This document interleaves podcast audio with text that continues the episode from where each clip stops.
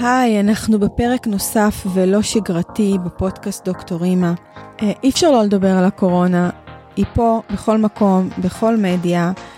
אה, אני לא מסוגלת לדבר על זה, חוץ מאשר לדאוג ולקוות שזה יעבור. אז הגיעו לכאן היום דוקטור יוסי מידן, שהוא פסיכולוג קליני, והרב אלישע וולפין, אה, הרב של קהילת ואהבת בזיכרון יעקב. מהיכרות עם שניהם, אני יכולה להניח שגם השיחה שהולכת להיות כאן בין הרב לפסיכולוג תהיה שיחה לא שגרתית. אז יאללה, יוסי ואלישע, לכו על זה. היי יוסי. היי אלישע. אז אנחנו uh, במוצאי uh, פורים. חשבנו לדבר היום על, ה, על הקורונה, וזה יהיה מאוד מעניין להקשיב לפודקאסט הזה בעוד uh, שנה. ו... אתה פסימי, עוד שנה. או בעוד מה? בעוד נגיד עשר שנים? פשוט לראות אה, האם אנחנו נקשיב לזה ונגיד, וואו, כן, הקורונה, זאת ששינתה את הכל. או נגיד, אוי, אתה זוכר? היה, איך קראו לזה? למחלה הזאת?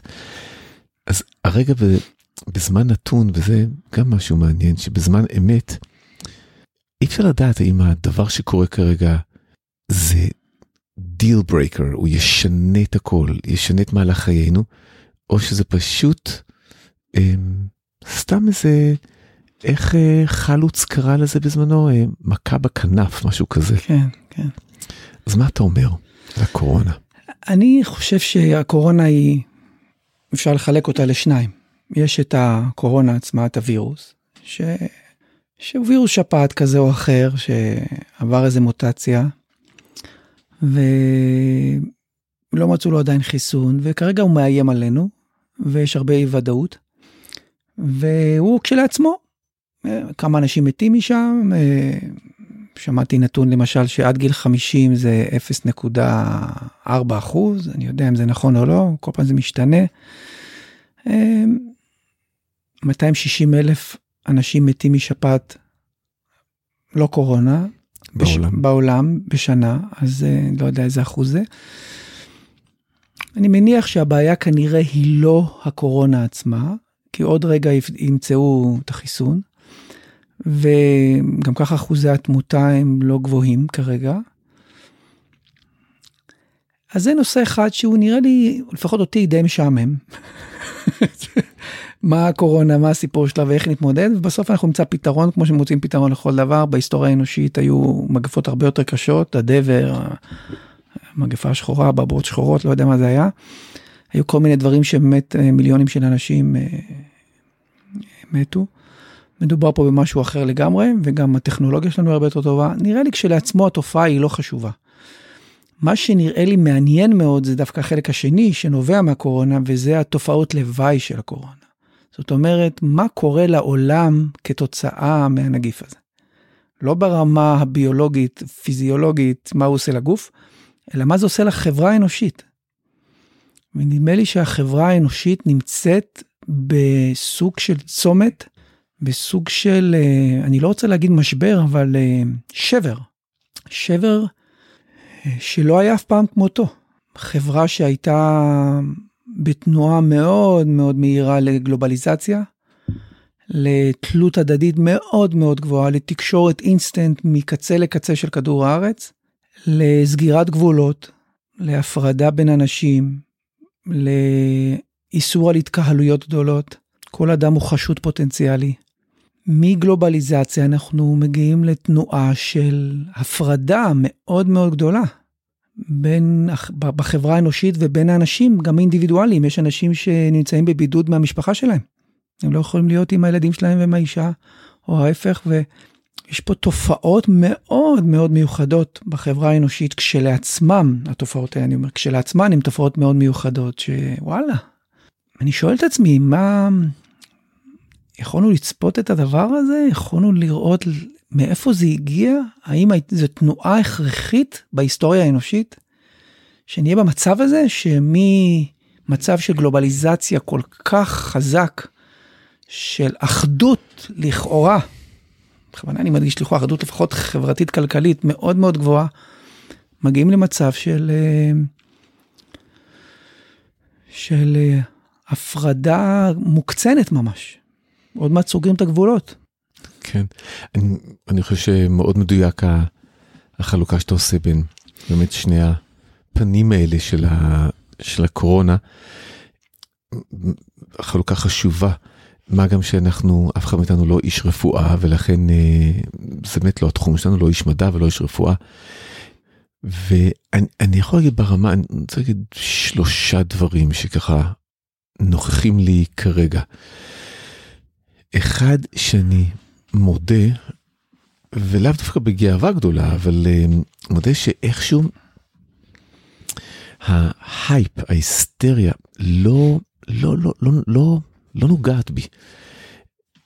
אני לא מצליח להתחבר לפחד פה, וזה לא שאין לי פחדים, יש לי, אבל אני לא מצליח פה להתחבר לפחד, אני לא מצליח להתחבר פה um, להיסטריה הזאת. זה, אני קורא על זה, אני שומע על זה. אני מכיר אנשים שבבידוד ומשבש להם את החיים. מכיר אנשים שהיו אמורים לנסוע לחוץ לארץ, אני, יש לי חופה אחת בעוד uh, חודש, וסביבה גם גם בר מצווה, מישהו שקשור למשפחה של החופה, שמגיעים הרבה אנשים מחו"ל, גם החופה וגם הבר מצווה בוטלו. שאתה הרב. כן.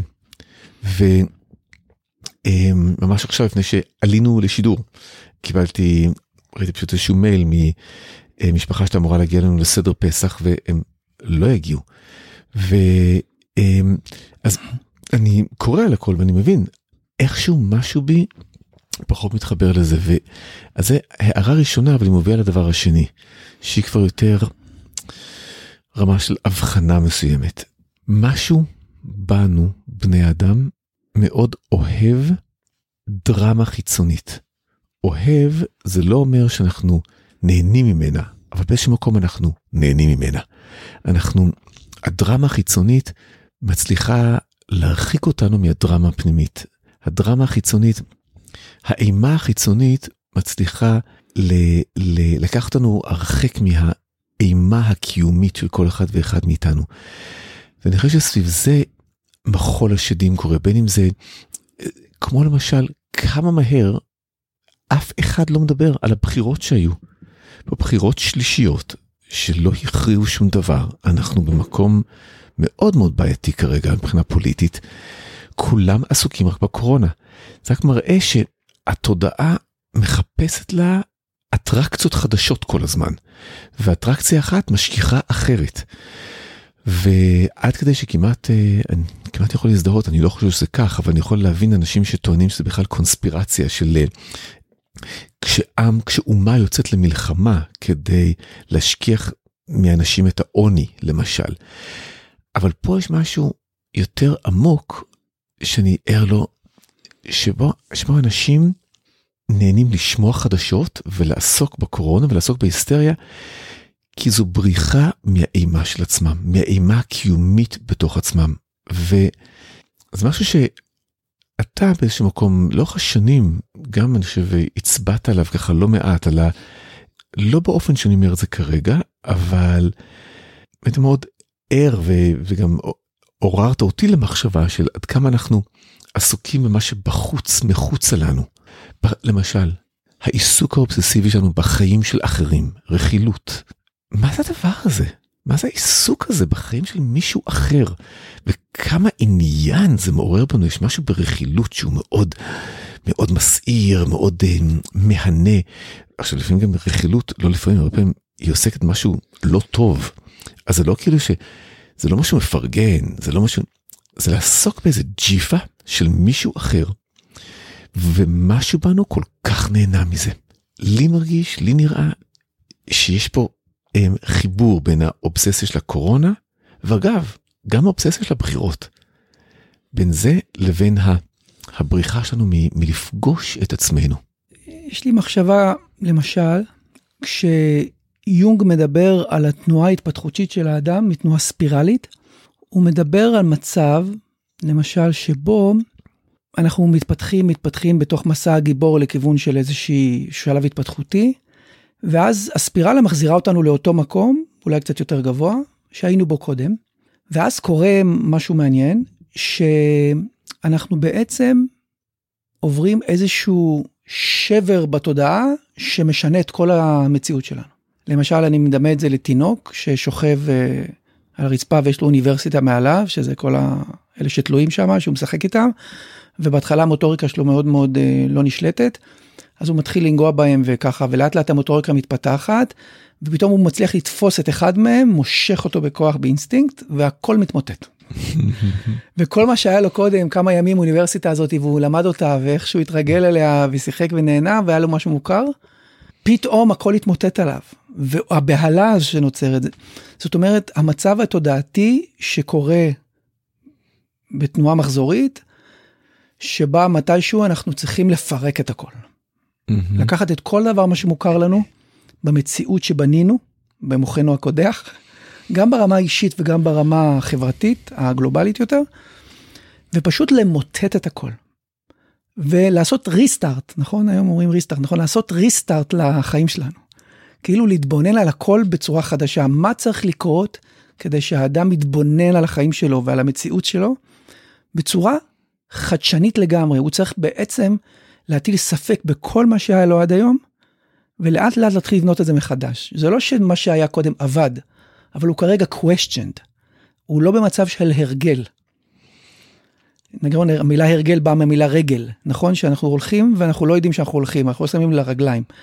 אז ההליכה בשלב מסוים תודעתי נהיית אוטומטית, כי אנחנו כבר התפתחנו לתוך איזושהי מציאות שנהיית סטגנטית, ואז אנחנו פתאום נאלצים להרוס הכל, לשאול הכל, ולחפש נקודת אחיזה חדשה, שממנה נבנה את השלב הבא בספירלה. זו מחשבה שעלתה לי, האם אנחנו במצב הזה עכשיו? כי בעיניי, אנחנו מאוד קרובים למוטט את כל מה שהיה בטוח בעינינו בוודאי. כן, אני קודם כל מאוד אוהב את ה... החיבור שאתה עושה פה באמת עם הרעיון הספירלי וההתפתחותי ו, ו, והרעיון הזה שלכל אורך ההיסטוריה באמת שבר גדול הביא את האנושות להתפתחות הבאה שלה. ואני מאוד מכיר את זה מהיסטוריה יהודית פשוט, כי באמת אפשר לראות זה גם בתוך סיפורי התורה, אבל גם, ב, גם ב, ב, בנרטיב ההיסטורי, לא רק הנרטיב התורני. בין אם זה חורבן בית המקדש, עוד לפני כן חורבן הממלכה הצפונית, ואחר כך חורבן המקדש, ושוב חורבן המקדש. איך כל חורבן כזה הוביל את הפאזה הבאה. ואז אני, אני אוהב את זה, אני אוהב את זה. אבל אני, אני, אני רוצה להוסיף עוד משהו ל, ל, ל, לדימוי שאתה מביא, לדימוי הספירלי הזה, דווקא הספירלה היא באמת מודל יפה להסתכל עליו, כי, כי הספירלה היא לאו דווקא, אין בה תנועה של שבר, יש בה תנועה של, יש בה תנועה, תנועה של תנועה, אמ, של התפתחות מתמדת, ונורא יפה שהיא חוזרת חזרה לאותה נקודה, אבל לא לאותה נקודה, במקום טיפה יותר גבוה. ואם ניקח למשל את אמ, חורבן בית המקדש שהוביל בעצם ל, ל, לעידן הרבני ב, ב, ביהדות, נוהגים לקרוא לזה ממקדש למדרש. אנשים חושבים על זה במרחק של אלפיים שנה כשבר פעם משהו חדש, אבל זה לא היה ככה. היה הם, ככה 400 שנה של, של התפתחות רבנית שקדמה לזה, שהתבשלה מתחת לפני השטח, וכשהזמן הבשיל, היא פשוט צפה לפני השטח, ו, וההובלה כאילו, וכל באיזה מין מרוץ שליחים, הם, הכדור עבר אליה. הם, אבל זה, זה 400 שנה הסיפור הזה התבשל. ויש תיאוריה של אה, רב, רב מאוד מאוד מאוד מעניין, רב הם, במקור מחסידות חב"ד, אבל הוא עזב את חסידות חב"ד, הוא היה מאוד מקורב ל, לרב שלמה קרליבך. והוא בעצמו בארצות הברית היה הוביל את, ה, את היהדות היותר ניו אייג'ית, היהדות הרוחנית, הבוד, היהודים הבודהיסטים, וקראו לו אה, רב זלמן שכטר שלומי, זה השמו, נפטר לפני שנתיים בגיל 94 בערך, איש יקר, ואחד מהספרים המפורסמים שלו נקראים Paradigm Shift. על הזמנים האלה בהיסטוריה שיש שינוי פרדיגמטי, ושאנושות באמת עוברת שלב אחר.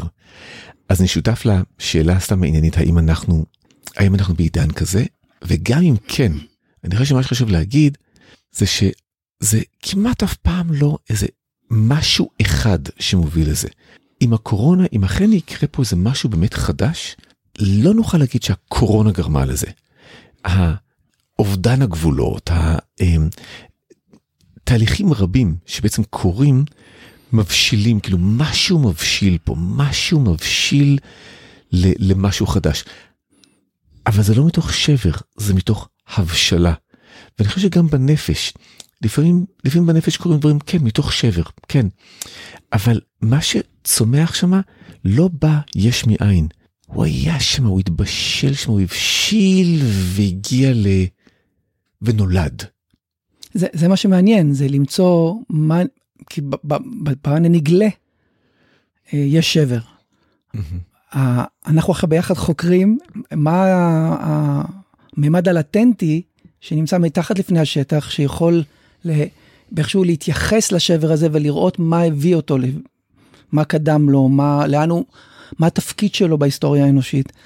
ואז אתה דיברת על סיפורי התורה, ופתאום נזכרתי ב, ב, בסיפור המבול, שגם הוא היה ריסטארט ענק לעולם. ואז חשבתי שבעצם הסיפור המבול פחות מתאים פה, נראה לי דווקא דור הפלגה אחרי המבול. דור הפלגה וסיפור מגדל בבל המפורסם, זה, זה הסיפור שבו אה, האנושות, נדמה לי ב...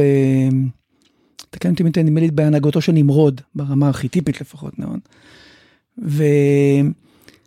ומצאו איזה מקום בשנער, נכון? ארץ שנער, איפה זה אגב? בקעת שנער. אמ, איפה שבעיראק, נכון? כן. זה עיראק של היום. מקדם לעדן, כלומר, וגן עדן מיוחס לאזור עיראק, הפרט, כן, אוקיי. אז כל האזור בין הפרט לך זה כולל גם את סוריה נדמה לי, וגם אפילו את, אה, את אה, איראן, חלק מאיראן. אז אה, בעצם הם התיישבו בחבל, בבק, בבקעת שינה או חבל שנהר, ואז כתוב שם שהם רצו, מה נמצא, איפה זה? לעשות לעצמם שם. לעשות לעצמם שם, אבל הם רצו לבנות עיר ומגדל, נכון? שנייה, אני אכנס רגע. עכשיו, אתה יודע, בזמן שאתה מחפש את זה, כן. אולי נגדיר ככה מושגים קצת לרגע, שאתה אמרת לטנטי, אמרת מקודם. לטנטי, שזה לטנטי, נסתר. ש... כן, זה מין תת-הכרתי כזה. נכון, זה, ככה... זה הפן הלא מודע יותר, הלטנטי זה הפן שמתחת לנגלה, הנגלה הוא הצד היותר מודע.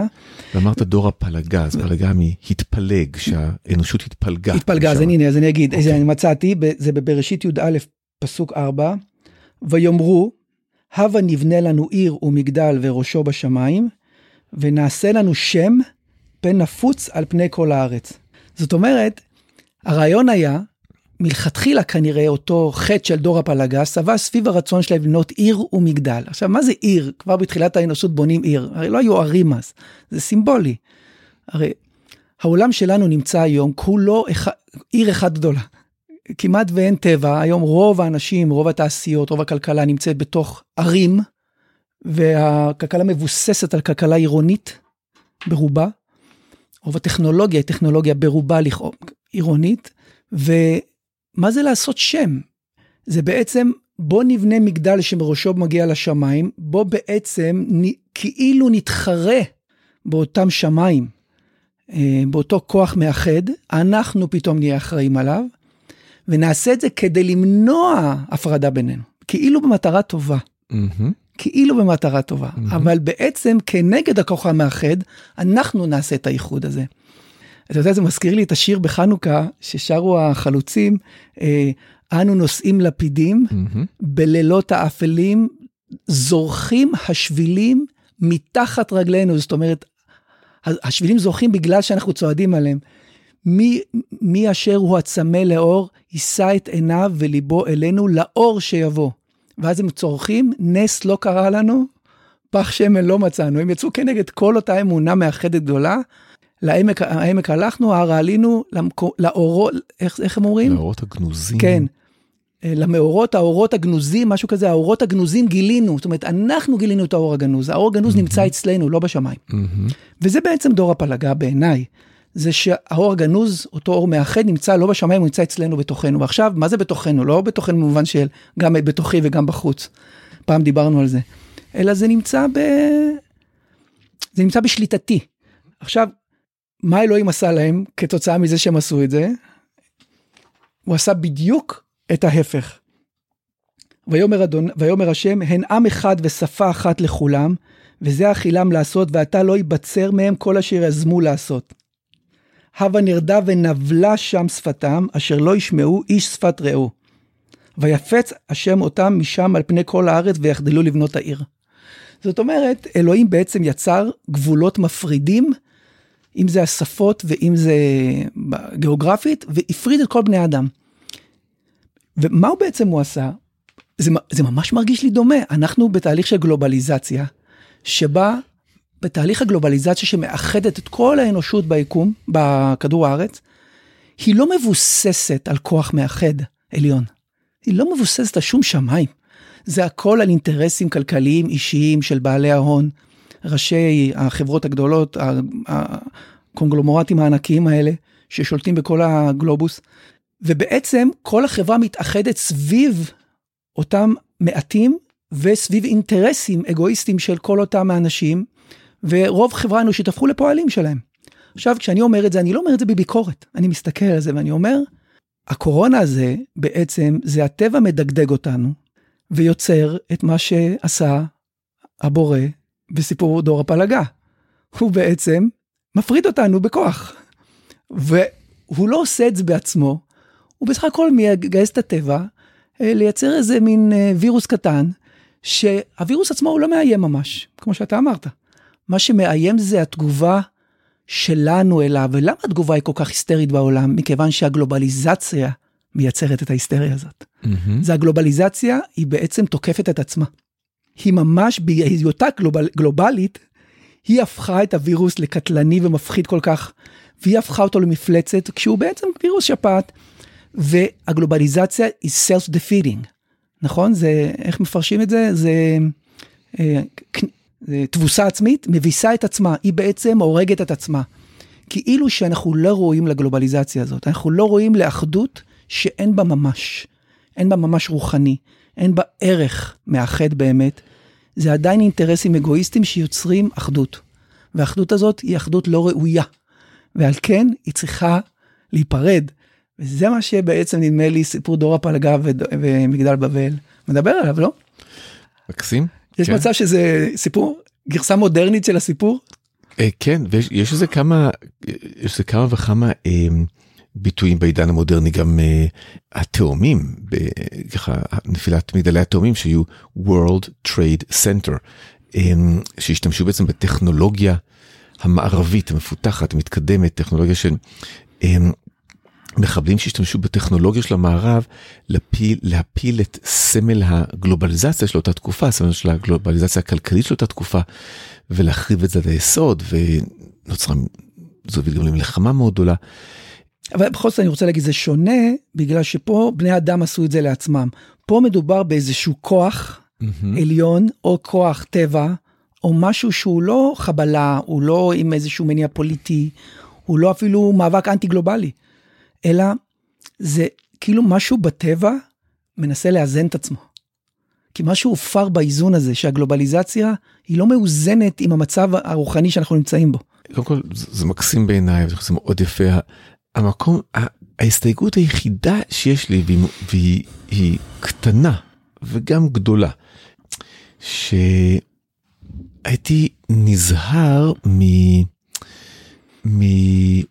קבי, מקביעות אמ, לייחס לקדוש ברוך הוא, לייחס למציאות, בוא נאמר ככה, שגם אנחנו בעצם צריכים לבוא באמת במידת הענווה אל מה שקורה כרגע, ובאמת להבין בעדינות רבה, לנסות להבין בעדינות רבה, אז מה בדיוק קורה כאן? מה um, התיאור ש... כשאנחנו קוראים את סיפור דור הפלגה ומגדל בבל, אז אנחנו קוראים אותו, גם את זה אנחנו קוראים ממרחק. סיפור, זה כנראה גם לא בהכרח היסטורי, זה מיתוס מקסים וזה הם, זה סיפור נפלא. אבל פה אנחנו עוסקים ב, בחיינו. אני מאוד uh, מתחבר למה שאתה אומר שלא זו האחדות. האחדות הכלכלית היא אחדות אינטרסנטית, אתה קורא, קורא לה אגואיסטית, ולא לא, לא משם תבוא האחדות המיוחלת ש, שעמוק עמוק האדם כל כך כל כך מבקש לעצמו. ו, ויחד עם זה, יחד עם זה, אם אנחנו לא רואים את הדברים כשבר, אלא כהתפתחות ספירלית, אז, אז יש לו בעצם תיקון. כלומר, הגלובליזציה היא לא האויב של הסיפור הזה. הגלובליזציה משקפת באיזשהו מקום איזשהו, אה, על פניו, על פני השטח, מה שמניע אותה זה רצונות כלכליים, אגואיסטיים, להתעשר ו... ו ו- ועוד שווקים ועוד אה, ועוד ועוד ועוד ועוד כן כל העוד הזה זה על פניו. השאלה היא מתחת ליצר הגלובליזציה שהוא נקרא לו נגיד היצר הרע באיזשהו מקום. האם אולי מתחתיו מסתתר מסתתר המנוע שמניע את זה הוא אולי היצר הטוב. כלומר אותו יצר לשוב לאחדות אנחנו ערים לאינטרסים הכלכליים. האם ייתכן שמתחת לפני השטח, בעצם, מה שמניע את האדם, והוא אפילו לא יודע את זה, הוא חושב שזה הכסף. וככל שהוא חושב שזה הכסף, כך הוא הם, אמ, עלול חלילה להיפגע מקורונות וכולי. הם, אמ, אבל שמתחת לזה בעצם מסתתרת כמיהה אנושית עמוקה עמוקה לאחדות כן אמיתית. לאחדות, לטוב הזה, לאחדות האמיתית. ואדם לא יודע איך לבט... איך, איך, איך להביא לעולם אחדות אמיתית, זה גדול עלינו. אז אנחנו יודעים להביא את זה בדמות הגלובליזציה. ואז הקורונה, אם אני ממשיך את, ה, את הדוגמה שאתה מביא, הקורונה היא, היא תיקון, היא ניסיון לעשות תיקון, נגיד, רגע, רגע, רגע, שנייה, שנייה.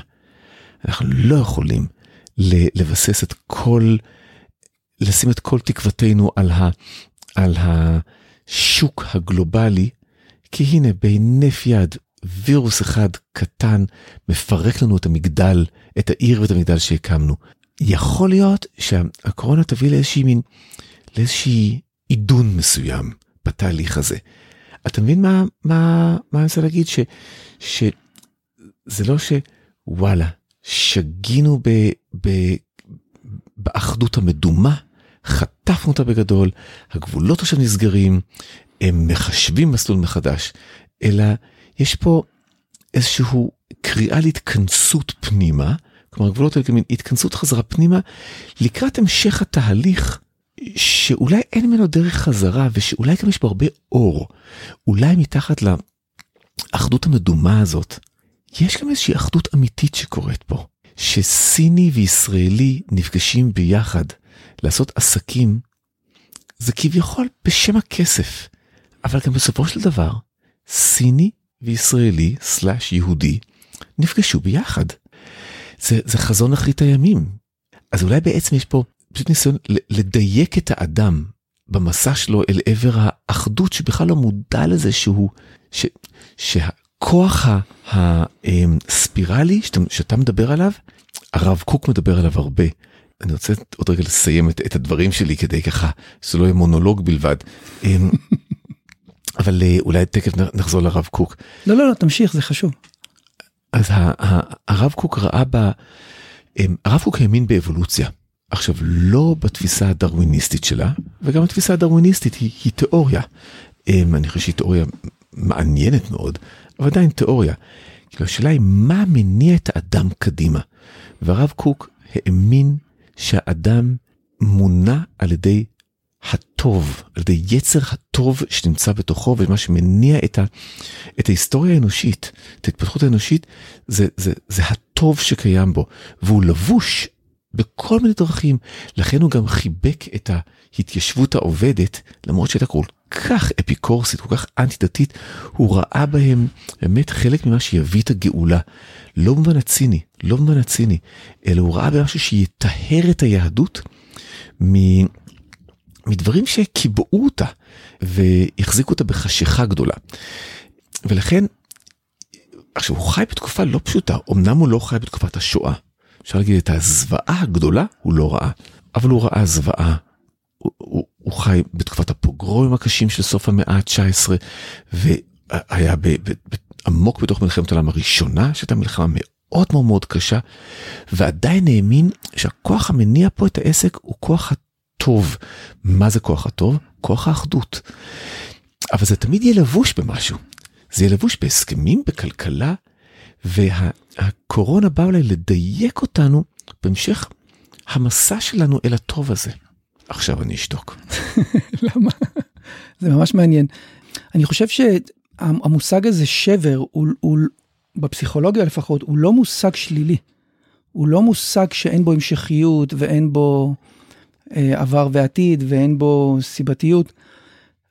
אבל בהתפתחות שלנו יש, ואני חושב שגם בכל ה, לפחות הגרסאות הרוחניות שאני מכיר, מהמזרח עד למערב, יש משמעות לשבירת הכלים כן. אה, בשביל לעבור לשלב הבא. כן. שבירת הכלים היא איננה תאונה. נכון. נכון? היא איננה משהו שהוא בהכרח לא צפוי, הוא לא, לא צפוי לתודעה העכשווית, אבל כשאתה מסתכל במעוף הציפור אתה רואה את התהליך שקדם לה, שזה היה הכרחי. זאת אומרת, אמ, אני גם לא רוצה לשפוט את הגלובליזציה כשלעצמה אה, כמשהו שלילי או חיובי, אלא כתופעה שבאמת כוח כל כך כלכלי ושהמינים שלו הם כל כך אינדיבידואליסטים הייתי אומר, מייצר פה איזושהי אחדות שהרוחניות לא הצליחה להגיע אליה עדיין, בחברה האנושית לפחות המודרנית, וחברה מפורדת ומפוצלת עם מלחמות עולם ומוות, מלחמת העולם השנייה, נדמה לי 50 מיליון אנשים שנהרגו במלחמה. אסונות כבדים שגרמנו אחד לשני, ודווקא ב, ב, כנראה שהגלובליזציה והטכנולוגיה המודרנית הביאה אותנו לאותה אחדות, אבל כשאני מסתכל ממעוף הציפור אני אומר לא זו האחדות שקיווינו לה. וגם חשבתי על זה שפסיכולוגיה של ההמון שפרויד מדבר עליה ולבון אה, ועוד ועוד מדברים על מה שקורה לאדם האינדיבידואלי בתוך ההמון שהוא בעצם נכנס לתוך אנרגיה של המון אנשים נגיד בהפגנה או במשחק כדורגל. והאנרגיה של ההמון מבטלת את האינדיבידואליות של כל אחד שיושב בתוך ההמון והם נעים כמו חיה אחת זה קוראים רואים שהם עושים wave שהם עושים גל וכל ההמון נע בצורה. משהו באינסטינקטים הראשוניים של האדם מתחיל לפעול בתוך החיה הענקית הזאת שנקראת המון. ומחקרים באמת מראים שבתוך ההמון האינדיבידואל גם המפותח וגם הלא מפותח כולם מתנהגים אותו דבר מתנהגים כמו חיה אינסטינקטואלית שאיבדה את התודעה האינדיבידואלית שלה וגם את מעמד אדם שבה. והיא נהייתה מין איבר בתוך איזה תמנון ענק. אה, יש מצב שהגלובליזציה יצרה משהו כזה שהופכת אותנו לנם, שהגירויים הגלובליים והגירויים החזקים האלה שהם מין סוג של המון טכנולוגי משתלט על האינדיבידואל ומשתק לו את התודעה והוא כרגע רק נשאב לתוכה כמו שהאינדיבידואל נשאב בהמון בהפגנה או נשאב לתוך ההמון הזה ומאבד את עצמו, אני ממש יכול לראות איך הילדים שלי נכנסים למסך ואתה רואה שקורה להם, הם, הם באמת ממסכים את עצמם, אתה מדבר אליהם וכאילו אין עונה. Mm-hmm. זה כאילו מין משהו כזה שלא נגיש. ואני ממש רואה איך האינדיבידואליות שלהם, העצמי שאני מכיר ואוהב, נשאב לתוך איזשהו, איזושהי התרחשות מאוד מאוד לא אישית. שיהיה בטח עוד מיליוני ילדים כמוהם שותפים לה באותו רגע. אז, אז אני כן רוצה להאמין שמה שקורה לנו עכשיו אה, מזמן אותנו להתבוננות חדשה, מכריחים אותנו להתבונן מחדש. אני ממש רואה איך הטבע מנסה לאזן את עצמו. ולנסות להתבונן מחדש על אחדות ממקום יותר אינטגרטיבי, שהאינדיבידואל לא מאבד את עצמו שם, אלא ההפך, מוצא את עצמו בה. אז בוא נקווה שעד אה, הפעם הבאה שנדבר, נוכל אה, לצחוק על ה... על הווירוס הזה שככה תקף את כולנו. טוב, שנהיה בריאים. שנהיה בריאים, שנהיה בריאים, רק בריאות. נפשית, רוחנית ופיזית. וואו, איזה פרק. אני הולכת להקשיב לו עוד כמה פעמים. תודה רבה לשני האנשים המוכשרים והמבריקים האלו והיצירתיים אה, על, אה, על שיחה מרתקת ולא צפויה. נסיים בהחלט בבריאות לכולנו.